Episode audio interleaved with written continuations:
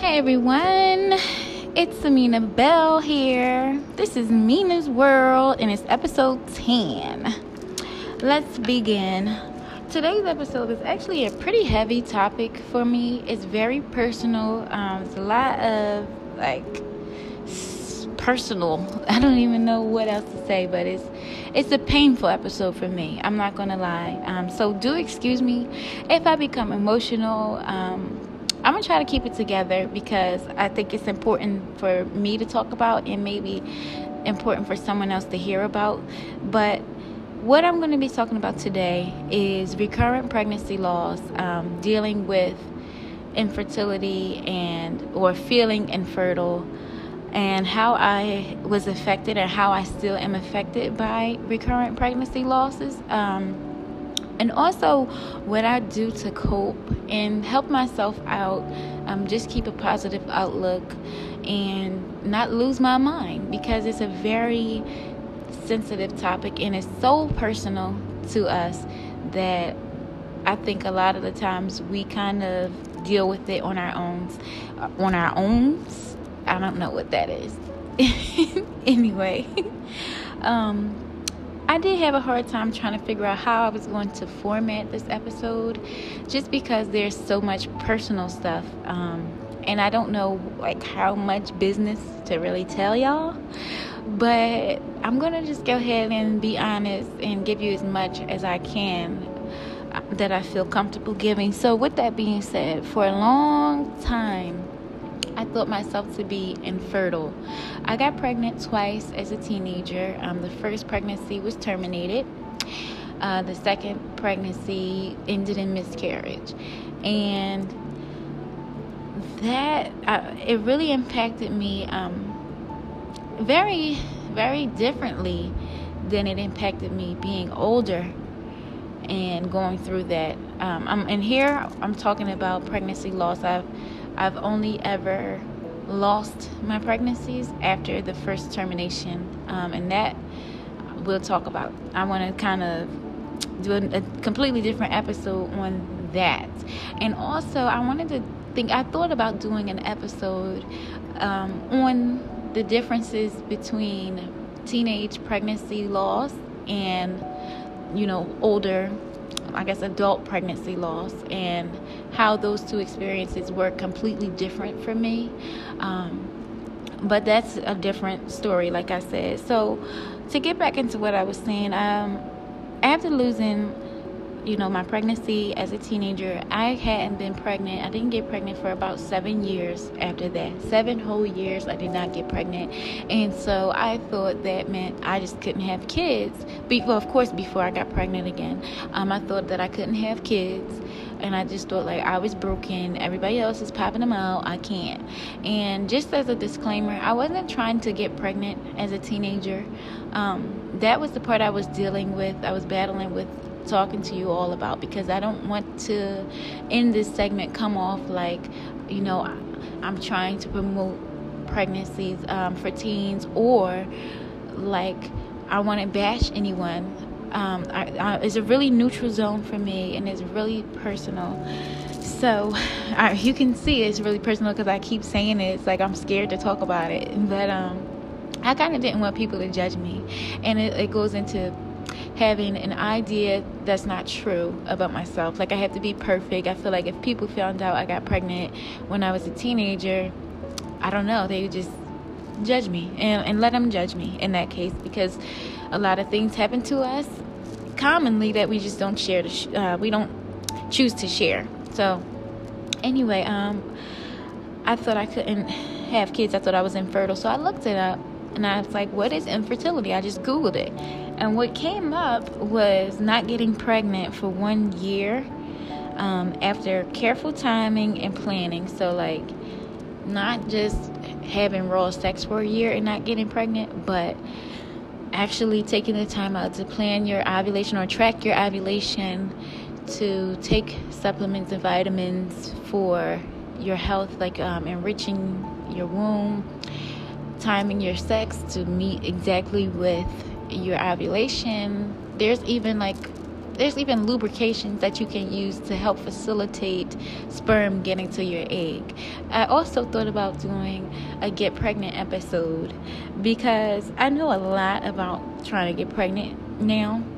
Um, and this is not because for seven years I was trying to get pregnant. That's what I was going to say.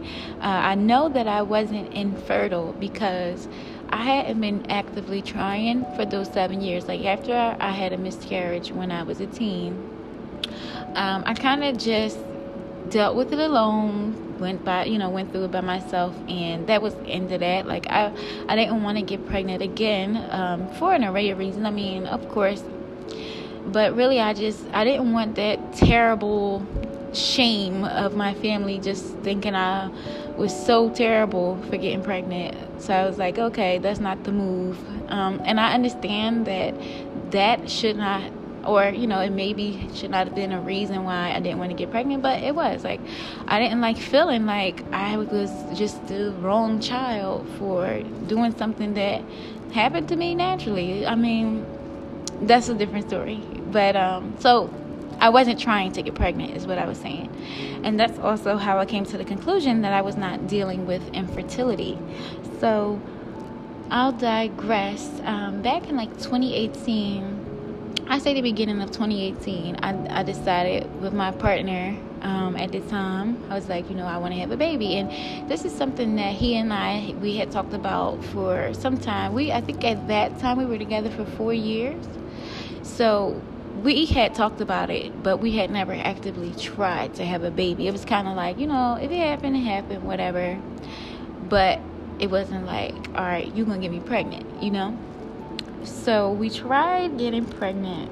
Um, and we tried for like eight months with no success.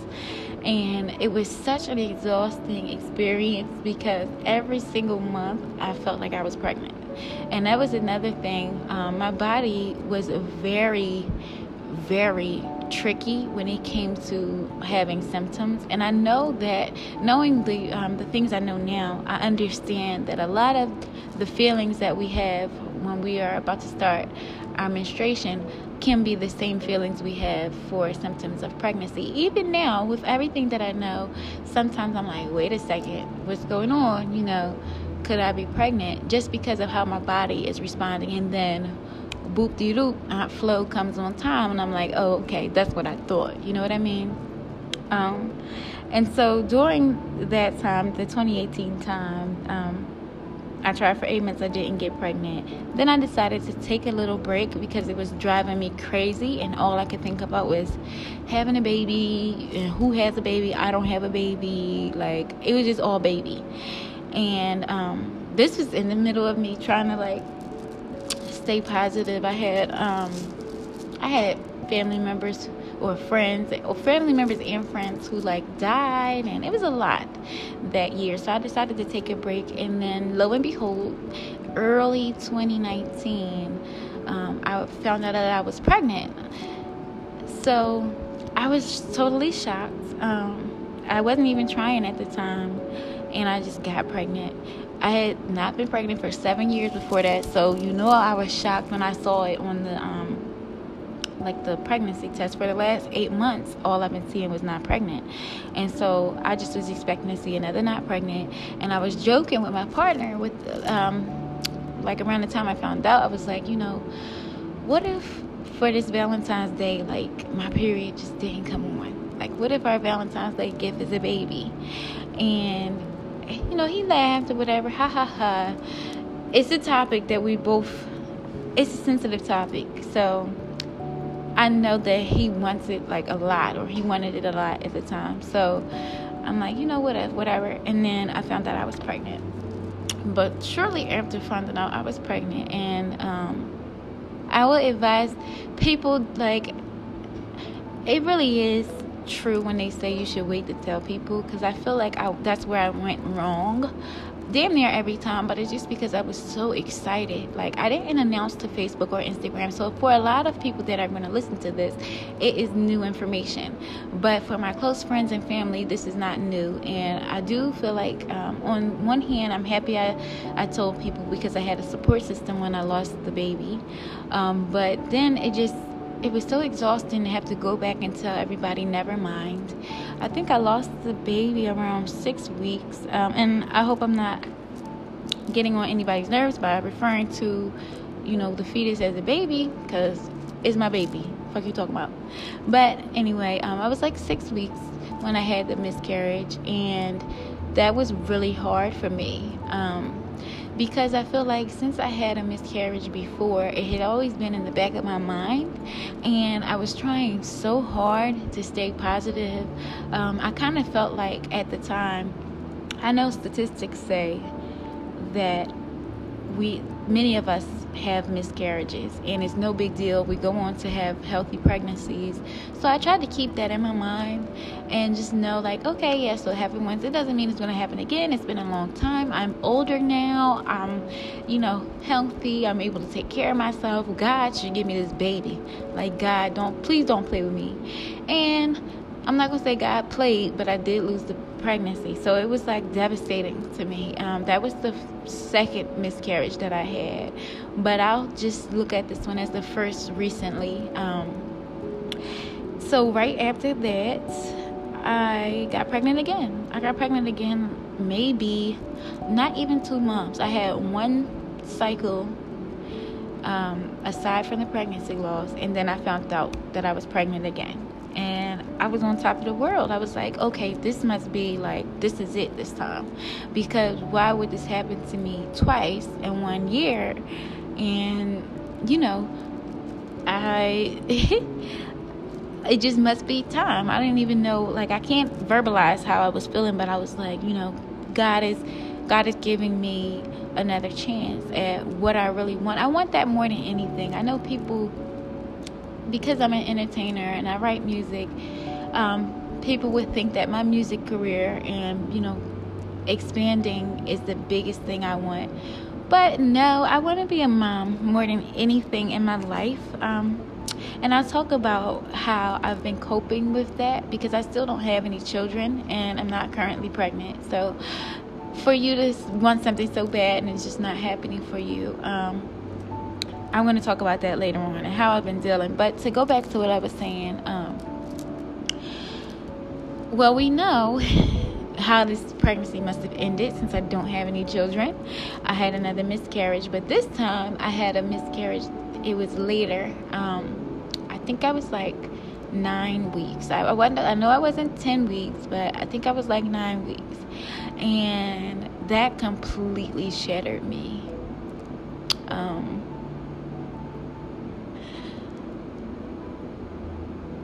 I'm sorry. I gotta take a moment because it's just uh, it's so personal to me, and it hasn't even been a year. So I went through Mother's Day pregnant, and I felt on top of the world. I spent my birthday pregnant, and so I felt like you know this is this is going to happen for me, and it just did not happen. So I spiraled down um, into a depression I already battle with depression. This is something that's not new to my regular listeners. Um, and even if you've only ever heard one other episode, I'm sure I've touched on staying positive at all costs and keeping it pushing. And um, if I can be honest, that is why I dropped off the face of the earth last year with Mina's podcast. Um, the first pregnancy loss I had really set me back and I was ashamed because I had planned on, you know, coming clean and telling you guys I was pregnant on the podcast. Um, I was so excited about how I was going to do that and so it really set me back. So then when I got pregnant the second time, um, if you've ever suffered a pregnancy loss, you know that just because you're pregnant again doesn't take away from what you lost. Like you still feel that pregnancy loss um, as real as if you weren't pregnant at the time. So I wanted to get an episode together where I just spoke on the pregnancy loss, respected, you know, what happened, but moved on to how I was pregnant now and how, you know, keep hope and being optimistic because one day we can, our dreams are going to come true. And that never happened for me. So it never happened for us, meaning I never made another episode until the last one I just made because how was I going to come clean to you all about two miscarriages now? You understand? I, I had so much shame associated with myself. Um, I I really didn't feel like I had a purpose because well I don't want to say our purpose is to reproduce because it's a lot more complex than that. Um, some people will never give birth and will be a mother to several. So I'm not saying that it has to be, but for a long time, I felt like I don't have a true purpose if I don't have a baby. Um, I have things that I want to do and I have, you know, stuff I want to accomplish, but the the meaning for me being here I didn't feel like I had one, and I just felt so low. Um, I felt like a failure, and so that permeated through everything. Um, I stopped going to the studio. You know, uh, I didn't want to create because the things that I wanted that I created they were so dark, and they were so terrible. Like um, I just didn't feel. I didn't feel like I could move. I didn't feel like I could do anything because what was the point? You know, and like I said, this is something that I struggle with. I'm already someone that struggles with depression. So when this happened, I really, really suffered. Um, I started to feel like, am I being punished because I terminated a pregnancy when I was younger? Um, I felt like, you know, why me? Why can't I have something so simple? Why is my story always so fucking complicated? You know, um, at 12 years old, I got shot. I watched my dad die. Like nothing has been normal. Even before 12 years old, I've always been an oddball out of my friends. Like I just why can't I have a bit of fucking normalcy? Why can't I just get pregnant and have a baby? Like I watch people do it all the time. It's literally drug addicts that are pregnant and they're going to have their babies to throw them out or do something fucked up with them. And I just was in a bitter state, you know what I mean? I was in a a terribly low state. I I couldn't I couldn't pick my head up. It was hard for me to feel confident about myself because I can't even do something simple that my body is supposed to be able to do. I'm a woman because my body is supposed to be able to do that.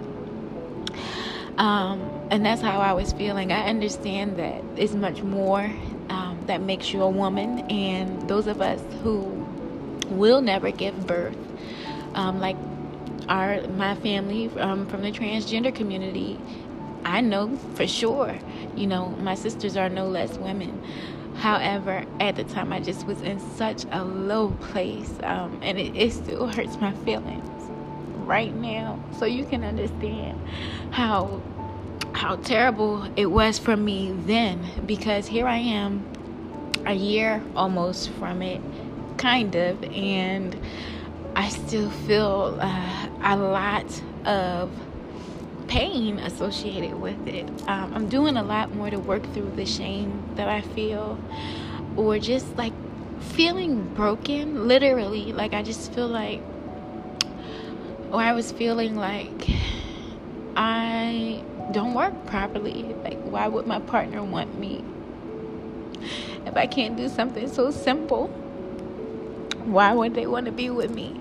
Um, I had a lot of questions that went unanswered and so it was just a hard hard time and that's why I hadn't made another episode because I was not ready to give this part to you guys. Um, I even feel funny crying about it now so openly, but I know that that's a part of going through stuff.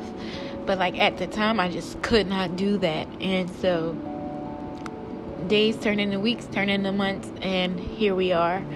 Um, unfortunately, that's not the end of my recurrent pregnancy loss story. Um, just this year, 2020 January, I had what's called a chemical pregnancy, where it's basically, you know, you get a positive on your pregnancy test and then you start to bleed. Like, so it's not necessarily like you miss your period. Your period, you might be a few days late, but it comes on right around the time where your period was supposed to come on, but you were pregnant. So basically, there's an issue with um, the egg implanting into your uterus, and so you just start to menstruate. That happened to me this year. Um, but what I'll say is that this one, I wasn't even surprised. Um, unfortunately, like, I know that some women can recognize with me. It's like when you, once you have that first miscarriage, especially that second, but like after the third one, even the second one, you just you kind of feel like that's what you're made to do. It's like you're made to have miscarriages. Right now, even I'm not to lie to y'all and tell y'all that I'm 100% okay and that I'm so past all of this because I'm not. Like, I'm living in it. And so that's also why I thought it was really important for me to talk about it and get this episode out because I don't want to I don't want to not make these episodes because of stuff I'm going through because it's supposed to be, you know, a voice blog. It's supposed to be me telling you what I'm going through. But um I was so devastated, y'all. Like this year I and I wasn't trying to get pregnant. I will say that. So it was a surprise for me um, I definitely wasn't trying to get pregnant at all, but because after my third miscarriage um, last year, it was I think it was like May 28th or something that it, had, that it happened.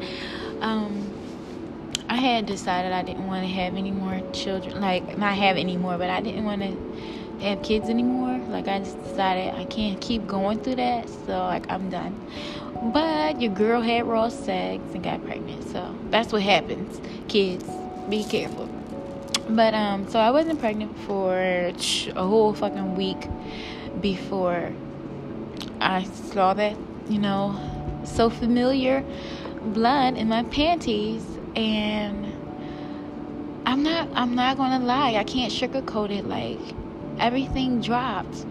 My self esteem I felt myself spiraling down again into that terrible um, depression. Hey, so how I brought myself out of it this time though is instead of asking why me and why this kept happening to me, I looked for a message in it. Um, and I just looked for ways to stay positive about it. Um, not that I didn't before, but being older and I understand that how we look at things are really, really affect how they will be, even if not right this second, but in the future. Um, so I gotta get myself together. I'm all sniffling and stuff. I don't want to do that the whole episode. but this is such a hard one for me. Um, so back to what I was saying, I I spoke to God. I don't want to sound cliche. I know we always talk about like praying and talking to God, and for young people that can be kind of funny. Like, girl, and I understand, but I pleaded with God. Like I pleaded this time um, when I was pregnant. I'm like, please make this work for me. Like I don't know what I'm doing wrong. I don't know why this keeps happening, but please make it work. And then I started bleeding. So I'm like, I know for one that God is not cruel. And so there is a reason why I'm not having a baby right now. And I just had to keep that in mind. That God is not cruel. Even if I can't understand why this is happening to me, I do understand that it must not be my time to have a baby. I mean, it's my what third shot, fourth shot at it, and it's just not happening for me. So I really try to remain in a spiritual place instead of going to a dark place. Um, and I think that's what made the difference this time. Also, and I, I don't, I want to talk about my actions and my coping. But I do want to focus a little more on my feelings around it. Like, I had to suffer in silence. Even now, like, I suffer in silence, and I think that's something that a lot of women do after a pregnancy loss because even my partner, who is so supportive, he's such a good man. Um, he doesn't understand. You know, nobody can understand like myself because nobody else was pregnant but myself. That doesn't mean that the people around you don't care. They care to the extent that they can, you know, understand, but it's just not something that they were personally going through, especially because we're dealing with so many hormones and chemical levels in our bodies that drop so suddenly. That also has an effect on our moods. So that chemical turbulence wasn't taking place in my family members and my loved ones. So I kind of felt like, you know, everybody was sad for me for a time, but it's an unspoken thing. It's like I feel like people just expect you to get over it after a while. And I know this happens not with just pregnancy loss. This is all kind of loss I think that we have there's a, a coping time period that's allotted to every kind of loss, um, depending on who you are and how you live your life. That is never enough, honestly. I don't ever feel like there's enough, like a finite time to say, okay, you can stop being sad now. However many days have gone by, it should be fine by now. And what I'll say is that my family didn't make me feel like that. So I'm not speaking from an experience of people were like, okay, all right, Mina, like, we get it, you're sad. I'm also a person who is very guarded, so I do take that into account. I'm already somebody who doesn't like to show my emotions, um, and I don't like to get my family and friends or loved ones involved because I don't want to burden them with how I'm feeling. So I know that went into it. That's why I felt like I was suffering in silence because the agony is tremendous. I'm not going to lie. Um, it's a terrible, terrible feeling that I still do have. Um, but I don't want to bring that out. And honestly, like, it's only so much venting about a pregnancy loss you can do.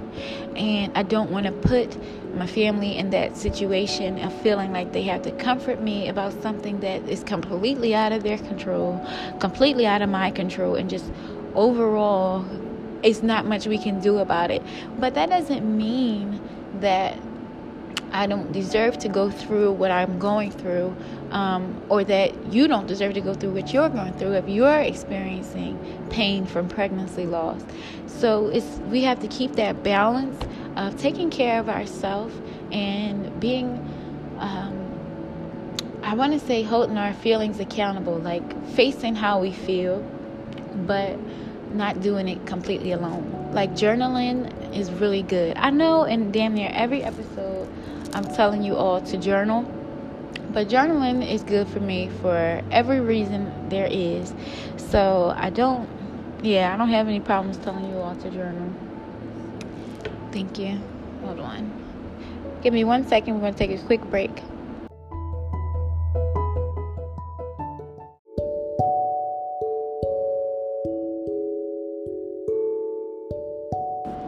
Okay, we're back. Um, I was talking about suffering in silence, and basically, it was something that I, I was dealing with tremendously um, at the time, even after this you know, because I don't want to just talk about it like, oh, that was last year, like I'm not dealing with that anymore. I am still dealing with it. I think the difference, though, is that I'm not on a downward spiral. Um, I don't mind talking about it. It's still painful, and, and baby girl might shed a tear, but I'm learning that that's the strong thing to do is cry and let your feelings out because I, I didn't do that for a very long time. So I'm proud of myself. But anyway, um, I wanted to just talk about like not only did I withdraw from my everyday life, like the things that motivated me, um, I withdrew from my family because I didn't want to lie to them. You asked me how I'm feeling today, and it's terrible. It's like I feel like dying. I feel like shit. I feel like nothing. I feel like nothing. And that is really how you know it feels after a pregnancy loss, especially a, a, recurring situation where it just feels like there's no hope. Um, I'm not taking away from anyone when I say that. So if you've only ever lost one pregnancy and then you went on to have four kids, I validate your loss just as much as somebody who has lost every pregnancy. I'm not, I don't want anybody to feel like this episode doesn't pertain to them when it comes to loss, especially pregnancy loss, because I know that our feelings are all real. So, um, just want to get that out there. But I, I withdrew from them because I didn't want to. I'm not going to keep telling you the same things, but basically, I just don't want to bring that to them um, and so that becomes hard, and it becomes like, well, how do you not go crazy and deal with that? I try to look at the statistics um, the first time, and so I'll just give you some statistics if you've dealt with a pregnancy loss, even like somebody you know, um, and you might be nervous for the next time, you know, or whatever it might help you to know that 50% of all pregnancies do end in loss. So it's not something that is rare. Um, it happens to damn near all of us at one point in our lives. Now, of all pregnancy losses, that's including chemical pregnancies like the one I had, which basically, if I hadn't taken a pregnancy test, I mean, I've been pregnant enough in my life now to where I know kind of when I'm pregnant um, I don't know if I said it before, but it was tricky. Like my body does play tricks on itself sometimes, but for the most part, like at this point, I knew at least to take a pregnancy test, if nothing else. So if you're not like me, and, you, and you're not necessarily a person that pays the utmost attention to your body, especially like your womb health and your cycle, you may not even know that you're pregnant before you have a pregnancy loss. Because, like I said before, the chemical pregnancy happens within that same range as your normal menstrual cycle. So, it's really no telling if you, unless you had a um, positive pregnancy test. So, 50% of all pregnancies, but then 11 to 25% of known pregnancies. So that's after you take your test and it comes out you're pregnant. Um, and then I think it's it says 11 to 25, but I think it's 15 to 25 percent.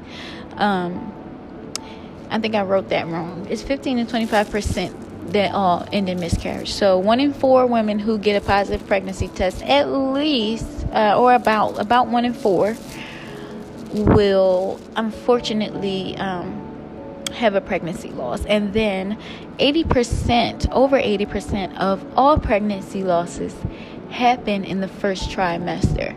So the fact that I had a miscarriage um, the first time, and the fact that I was in the beginning of the trimester, uh, or excuse me, the beginning of the pregnancy in the first trimester, I wasn't shocked. I only did become alarmed after last year. Um, even this year, when I was pregnant, I kind of, like I said, I kind of felt like this may not end. Instead of being so excited and being like, oh, I can't wait to plan for a baby shower, I can't wait to plan for this, that, and the third, I kind of was just like, I'm just going to plan on coping. Like, I'm going to plan in case this goes south. How am I going to keep myself up and not spiral so far down? And I'm so happy I did that. Uh, I don't, I'm not encouraging you to look forward to a miscarriage. So I don't want you to get that mistaken. But I do encourage us all, no matter what it is, to plan for the negative outcome. That way, if it happens, when it happens, um, we have at least something to cling to and it's not just hitting us like in our foreheads with no no preparedness. We don't have to just cope with it on the fly. Like we have a game plan for coping. So and i think that's one of the biggest things that i am learning in my life overall. Just being like somebody who has ptsd and deals with depression um, coping like a game plan for coping. And it can be frustrating that's a whole nother episode because it's like, is that the best life has for me? It's just how to fucking cope. But yes, yes, that is. It's the best life has for you, so you can make the best of it or you cannot. And then what I'm gonna do is make the best of it.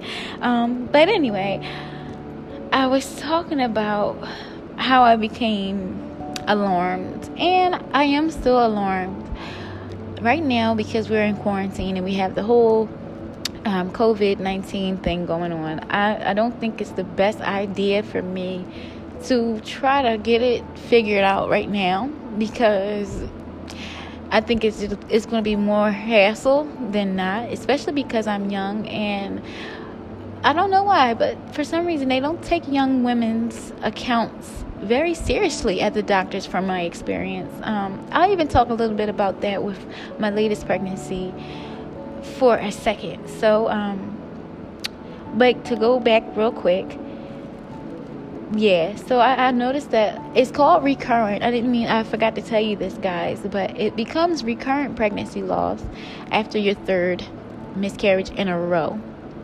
So I am officially someone that suffers from recurrent pregnancy loss. And so that's when I, I, looked that up, and I was already doing research on miscarriage and everything after my first miscarriage. So I did have some idea that it could happen. Like I said, I looked at the statistics and all of that. And then after the second one, or should I say the first one last year, um, then I became like, okay, all right, this is the second time now, you know, maybe because I hadn't been pregnant for a long time. I was rusty down there, like, I don't know, whatever. Um, but I definitely knew it was something wrong after the third one. So, um, basically, I would encourage you to definitely not wait if you feel like it's something that can be fixed. I don't know what's going on with me, so I really don't know. And that's where I want to get into my last my latest pregnancy. I'm not going to like when I tell y'all from the moment I found out, it from before when I even thought I could be pregnant, I was looking at ways to prevent miscarriage. And I know I should have known better. It's not very many ways unless it's like a physical issue like a of your cervix or something, it's not many ways to prevent an early trimester miscarriage. And unfortunately, I have done some research. I don't know how solid it is, so I would only take these next few things um, lightly. But the more you have them, the more likely you are to have them. So that really scared me. Um, it is scary to me. And it's something that I do want to get looked at. But to finish what I was saying, um, when I found out I was pregnant in January, I was on it like a hawk. Do you hear me? I was calling all over the city trying to get a prenatal appointment, and I was trying to stress to everyone like, I've had two miscarriages. Um, last year and three back to back. So I'm trying to get some sort of screening done. I don't even, I didn't even know at the time, like, and I still really don't know because it's so hard to, like, really figure out why you're losing a baby for a lot of reasons because there's so many things that go into having a healthy baby. So it could be hormones, it could be, I don't know, it could be anything. And I wanted to know if my HCG level, HCG level was high enough because if your HCG level is not high enough, um, that indicates a possible pregnancy termination in the near future.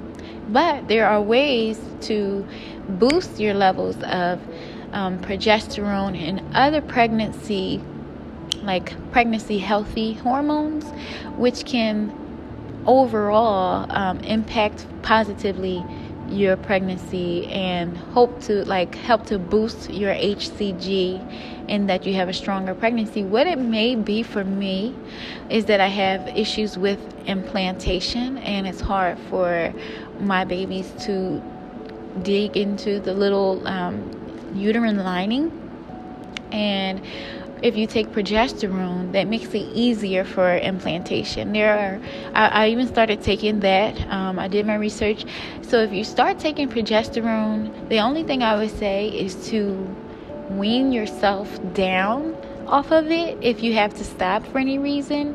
Um, and this is even if you're not pregnant, because people take progesterone to prepare their bodies for pregnancy. That's not something that I was doing because I wasn't trying to get pregnant. But um, once I found out I was pregnant, I was on it because I was like, I've had early trimester, um, you know, losses. So it may well be something with impl- implantation. The last pregnancy I had lasted a short amount of time. Like I said, so I was just like trying to stay on it. I was calling people. I'm like, can I be seen? They're like, oh well, um, well, we don't usually bring people in until about the eighth week, or we don't bring people in until the 12th week. Like all these huge ass week numbers, and I'm like, okay, I get it. I get it. I'm two days pregnant, but this is not my first pregnancy. Like, I want you all to understand that nine times out of ten, I'm going to lose this baby if I don't get some help. And it was just really a nonchalant attitude around it. I'm not saying that what I was told didn't have validity in it, um, but it it didn't help. It didn't make me feel any more secure. Nonetheless, like um, I was just told, like, oh well, you know, if, basically, if you're going to lose the pregnancy, um, it's going to happen either way at this point, and so there's not really much we can do. But honestly, I would he I would have even liked to just have had like somebody to talk to about it. Maybe there's not anything you could do, but let me tell you how I, you know, about these. You didn't even let me tell you about my previous experiences and the things that I've been eating or, you know, what supplements I've been taking. I just wanted a little more care. Like sometimes, because I'm a nurse, so I get it. Sometimes what people really want is just for you to act like you care. And there's really nothing else that you can do. But I would have liked that. And I feel like as a young woman, people think you have so much time and they don't understand that even if you do have time, like I don't want to keep having miscarriages up until I'm 30 or up until something just miraculously like clicks. So I wanted to kind of, I just wanted to try to get in front of it, and I felt like I got nowhere. Um, so that was a really disheartening thing to me. But I also understand, like I said, I do understand where the nurses um, were coming from when they were telling me these things. It just it kind of made me feel like hopeless from the start, for real, for real. So that's something that I want to encourage us to not don't feel hopeless like don't be discouraged um, and even in the times where you know if you can't be seen by a doctor just stay as positive as you possibly can um, and i know it becomes harder and harder with every pregnancy loss to stay positive i definitely know that so i want to move into talking about how i have been coping with this um, and how i want to continue to cope and hopefully like something you could take away from it too so First off, I'm advising you to seek medical attention if you are dealing with infertility. Remember, infertility, infertility, excuse me, is not getting pregnant for one year after careful timing and planning. So if you are trying to get pregnant and you've been trying for 12 cycles straight and you haven't gotten pregnant, I advise you to go and get something checked out because it may well be something small in the way.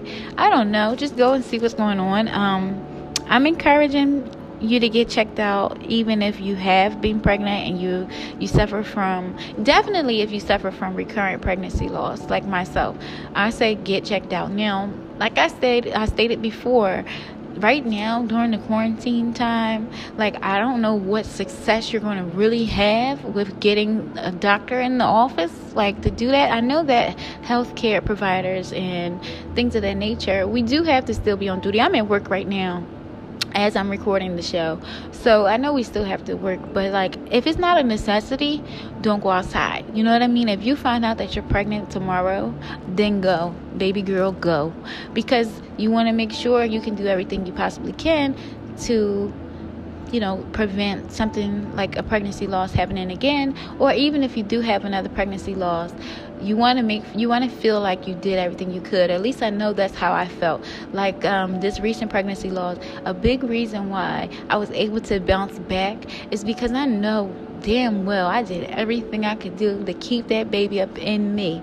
I prayed. I did physical things like um, I took the progesterone. I I did spiritual things. Um, I took vitamins. I did I did every damn thing. Okay, I harassed nurses and, and doctors that you know, I apologize for harassing them now, but it was very necessary to me at the time. So I had that peace of mind and feeling like I didn't just wait around for it to happen.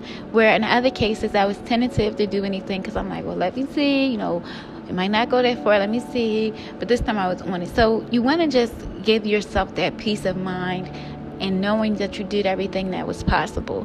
So if you do find out that you're pregnant, I will go ahead and get that attention. But like if you feel like it could wait a month or two, I would say wait a month or two because at this point, you know, you don't want to have to leave the house for anything that's not like a real serious necessity. Now, don't get me wrong. I'm not saying that recurrent pregnancy loss is not a real emergency and it's not something that should be addressed because it, it totally should be addressed. Um, but you know what I mean. In these times, just think it through. Like if you still want to go, go. Whatever. But anyway, um, you can also do some holistic healing. I am not big on pharmaceuticals. As funny as it is, I'm a nurse, and that's damn near what I do all day. Is like give people medicine and do treatments on them with pharmaceuticals. But myself, I'm not a big pharmacy lady, so um, I just do different things that are holistic to heal my womb. I do that about once every two months, um, pretty regularly. And I talked about this. I think was I don't remember what episode it was. It might have been episode two of Mina's World where I talked about the Yoni detox and the vaginal steams. I still do those. And what's funny is I actually got pregnant um, last year. My first time getting pregnant last year was right after the Yoni detox. So I'm, i might add that into our um, getting pregnant episode on how that really, really helps a lot of women get pregnant. So, but I'm coming back. Um, I know at least now I don't have a problem getting pregnant. My problem is staying pregnant, and so I don't have many tips on how to stay pregnant. Clearly, I don't know. um, but I do have tips on how to heal your womb even if you've you know just in general as you as a woman healing but especially if you've had a pregnancy loss i encourage you to do a vaginal steam. It restores um, really good herbs into our circulation and helps with anti-inflammatory um, things. It helps like i said to flush out those toxins via circulation and if you want to hear about all the things that Yoni Steam and Detox do, go listen to episode two, I think. Two or three. Three or four. Go back and listen to the daggone episodes and you'll know which ones. So I do those to kind of just overall promote um, a healthy womb environment. I also encourage you to drink different kinds of teas with herbs in them that promote womb health. I have a couple here, and um, I got this information from Black American Web. Ginger is really good for anti-inflammatory things. Um, it's really good for the womb in general. This is safe to use during pregnancy. I would recommend using it in a small amount though, because when I was younger, I read ginger can um, promote contractions but I think that's in large quantities. So they're saying it's safe, they being um, Black American Web, but I'm going to advise you just to use it in small increments just to be careful. Um, another good herb is marigold. You can use marigold in your tea, and that's good for cleaning, um, circulation, things like that. Motherwort is also really good. It helps with contractions and circulation. Um, marigold and motherwort both are not good to use during pregnancy. I must note that. Do not use those if you're already pregnant, but if you're just trying to promote womb health and you want to, you know, do a more holistic approach, then you should to- like totally check those out. Um, the motherwort is good for contractions, like I said, and how that helps is because if your uterus is able to contract easily and stronger, you're able to clean out more of your uterus every cycle, which gets out those toxins, which helps to build a healthy lining for your uterus. And so when the time comes, if you become pregnant, you have a higher likelihood of successful implantation and um, hopefully overall a successful pregnancy. So I will totally check those out. Another thing that I've been doing, and I have to do this every single goddamn day okay? It's positive self-talk. Now i know i talked about this just overall how to like love on ourselves and be positive. I totally still stand for that um, but especially when it comes to your outlook for having a baby, you have to stay positive. Please, ladies, do not tell yourself you can't have children. Do not tell yourself there's something wrong with you. Don't tell yourself you'll never be the one to have a baby. You know, it's for other people, it's just not for you. These are all things I've told myself. I have to tell myself this every single day and and about pregnancy because for many women who've gone through a pregnancy loss, you're sensitive to pregnancy. Um, you can spot when someone's pregnant a mile away where other people might not notice. It's just something that you become more sensitive to. And I guess it's because as a longing, you know, for me, it's a longing. I want to be pregnant. I'm not going to lie. I'm grown. I can take care of myself. Um, I used to have shame with thinking that, but no, I want to be pregnant. And so when I see other pregnant people, um, I have to tell myself, like, you know, you don't have to be sad. You don't have to be envious. You don't have to feel less than because you're not in her situation. You know, um, you are still a woman. You're still strong. You're still capable of creating. Just positive self talk overall helps me to keep it all together during this, like, really stressful time in my life. Um, and it means because I'm 25. I know that's young, but my mom was young when she had me, so I have a different, like, I have a skewed view of how long someone should wait before they have a baby. Um, and I feel like my time is running out. So I have to tell myself I still have time. Like I'm still young. My grandma, on the other hand, she had my mom when she was 27. So I'm early if I go by her clock. You know what I mean? And I also have to not compare myself to anyone. And I encourage us all to do that. Um, so positive self-talk, also being honest. And when I say being honest, I mean like it helps me to be honest about how I feel with myself. So, I talked about seeing pregnant women and trying not to be envious. Well, that's fucking hard. It's really hard because I'm steady going through it, you know what I mean? And and you're not. But you have to remember they might be successful in that area of their life, but there's other things that the person might look at me and say, "Damn, I wish I had that," or "I wish I was able to do that." So being honest with myself is like not letting, um, not hiding how I feel. If I don't feel like seeing some baby stuff or you know seeing pregnant people, um, I have to be honest. So I will shy away from certain events like i might not come to your baby shower um, especially if it's a time right after i had a pregnancy loss and there's people who might know that i was pregnant there and they'll ask me like that's another thing. That's the most terrible thing ever when you have to keep telling people like no no i'm not pregnant. No there's no baby. Um, recently i had got a call from the benefits office because I, I signed up for like cheap insurance because I was pregnant. He called me. He's like, "How's the baby doing?" I'm like, mm, "The baby's dead." So it's being honest about feeling like that kind of thing. It really helps to save your feelings in the long run. It's okay to take a little bit of time to not want to do that. Like I don't want to see that right now because it's hard for me. But it's also important to remember not to become bitter about someone else's situation. You can't, please don't be bitter because they had a baby and you didn't. I don't think that's positive at all, but you can be honest and not feel like being bothered.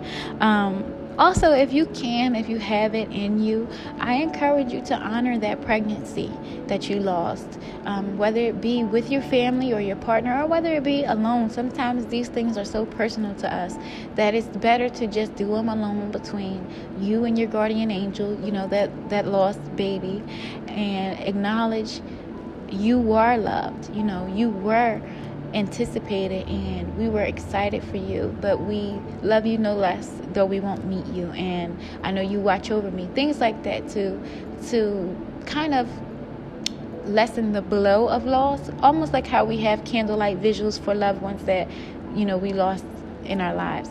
Um, I encourage doing that because if you mourn your pregnancy, you can move on from your pregnancy easier than feeling like you just had to sweep it under the rug and like keep going. I think that is a big difference between mature pregnancy loss and teenage pregnancy loss because as a teenager, nobody wants to mourn your lost baby.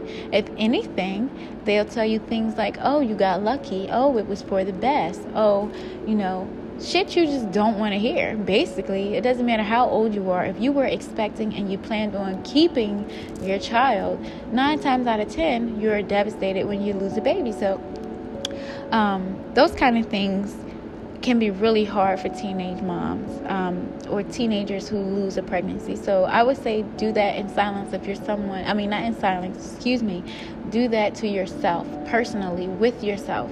If you're someone who doesn't have a large support system, or if you're a teenager and you, you know, you've suffered this and maybe you couldn't even tell your parents. Maybe this is something you, you, you know, it was just completely a secret. I understand that too but definitely honoring that lost pregnancy is something I really recommend.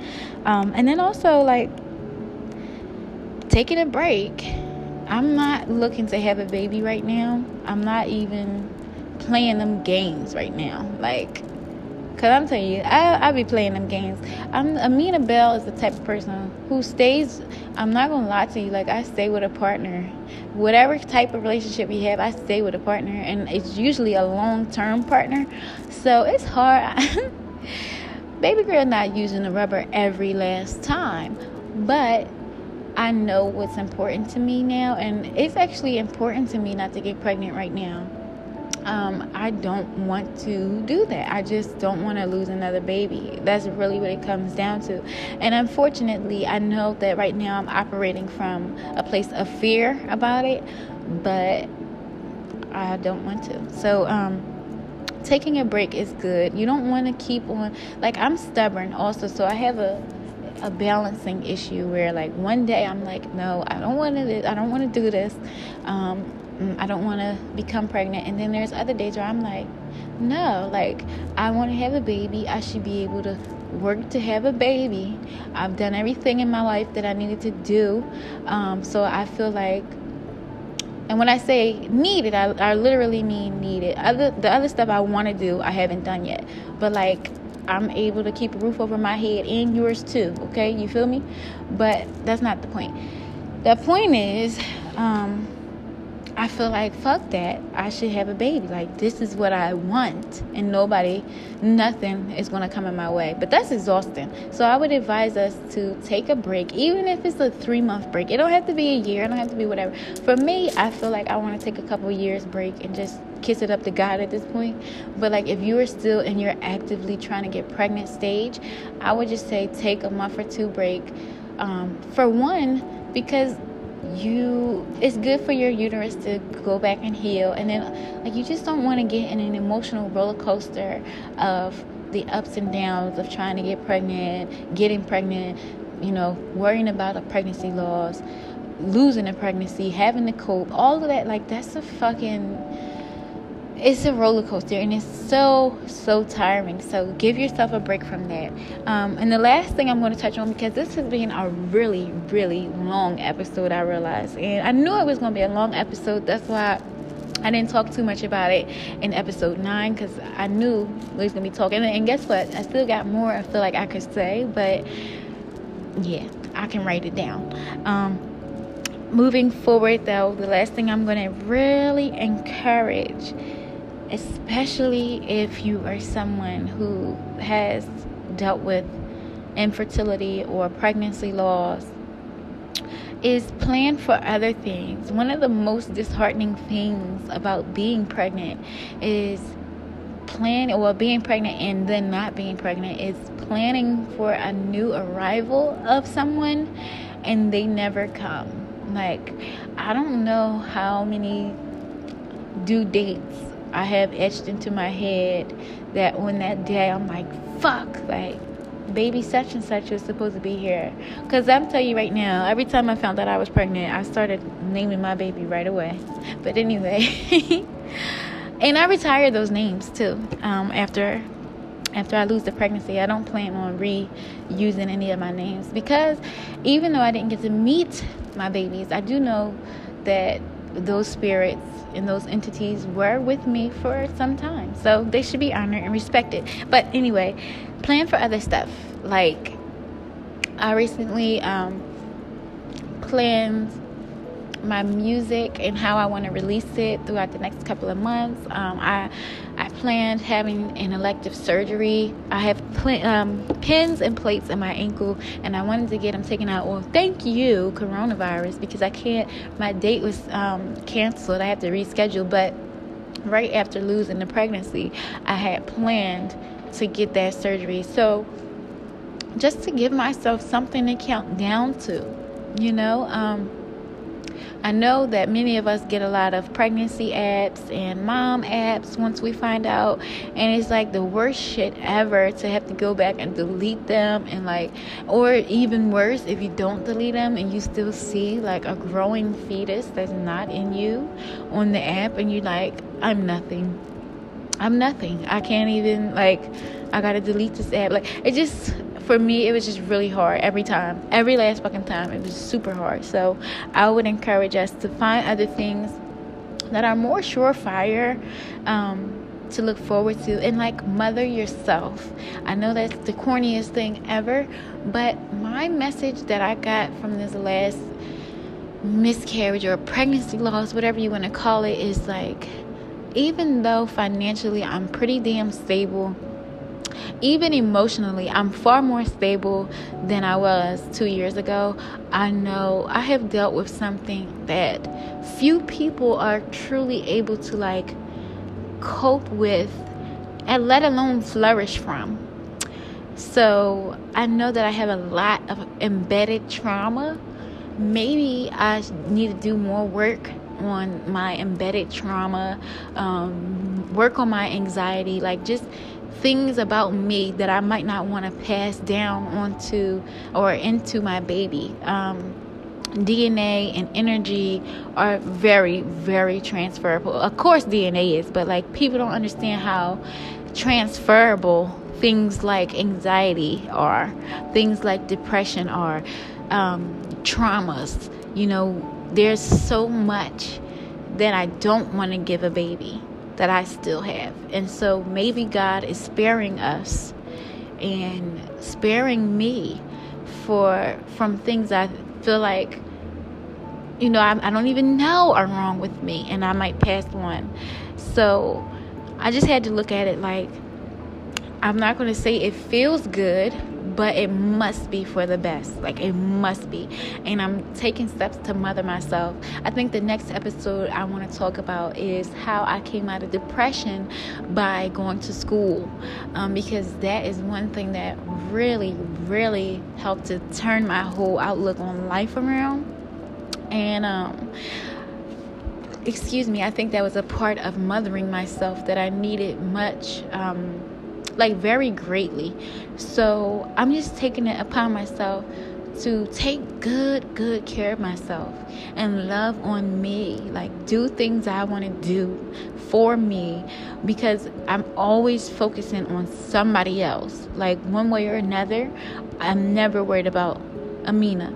So, maybe before I have a baby, I need to really pay attention to me. Like, because maybe God is sparing me from feeling like I don't have any attention paid to me.